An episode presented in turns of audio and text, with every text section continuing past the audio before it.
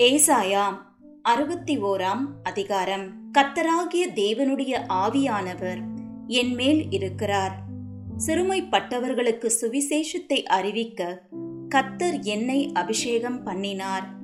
இருதயம் நொறுங்குண்டவர்களுக்கு காயம் கட்டுதலையும் சிறைப்பட்டவர்களுக்கு விடுதலையையும் கட்டுண்டவர்களுக்கு கட்டவிழ்த்தலையும் கூறவும் கத்தருடைய அனுகிரக வருஷத்தையும் நம்முடைய தேவன் நீதியை சரிக்கட்டும் நாளையும் கூறவும் துயரப்பட்ட அனைவருக்கும் ஆறுதல் செய்யவும் சியோனிலே துயரப்பட்டவர்களை சீர்படுத்தவும் அவர்களுக்கு சாம்பலுக்கு பதிலாக சிங்காரத்தையும் துயரத்துக்கு பதிலாக ஆனந்த தைலத்தையும் ஒடுங்கின ஆவிக்கு பதிலாக துதியின் உடையையும் கொடுக்கவும் அவர் என்னை அனுப்பினார்.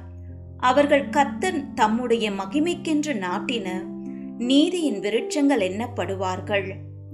அவர்கள் நெடுங்காலம் பாழாய் கிடந்தவைகளை கட்டி பூர்வத்தில் நிர்மூலமானவைகளை எடுப்பித்து தலைமுறை தலைமுறையாய் இடிந்து கிடந்த பாழான பட்டணங்களை புதிதாய் கட்டுவார்கள்.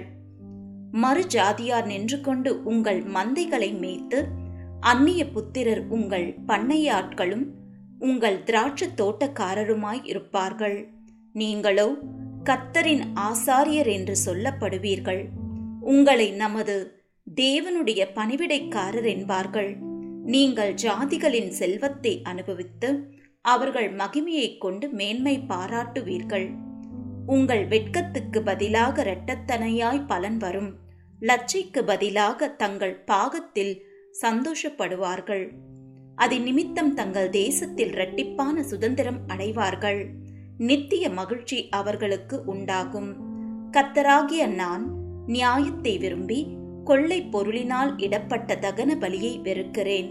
நான் அவர்கள் கிரியை உண்மையாக்கி அவர்களோடு நித்திய உடன்படிக்கை பண்ணுவேன்.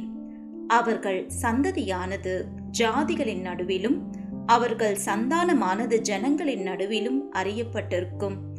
அவர்களை பார்க்கிற யாவரும் அவர்கள் கத்தரால் ஆசீர்வாதம் பெற்ற சந்ததி என்று அறிந்து கொள்வார்கள்.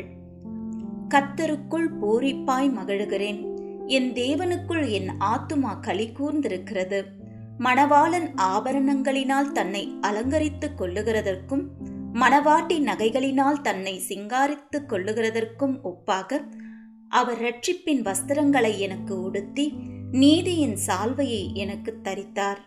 பூமி தன் பூண்டுகளை விளைவிப்பது போலவும் தோட்டம் தன்னில் விதைக்கப்பட்டவைகளை முளைவிப்பது போலவும் கத்தராகிய ஆண்டவர் எல்லா ஜாதிகளுக்கும் முன்பாக நீதியையும் துதியையும் முளைக்க பண்ணுவார்.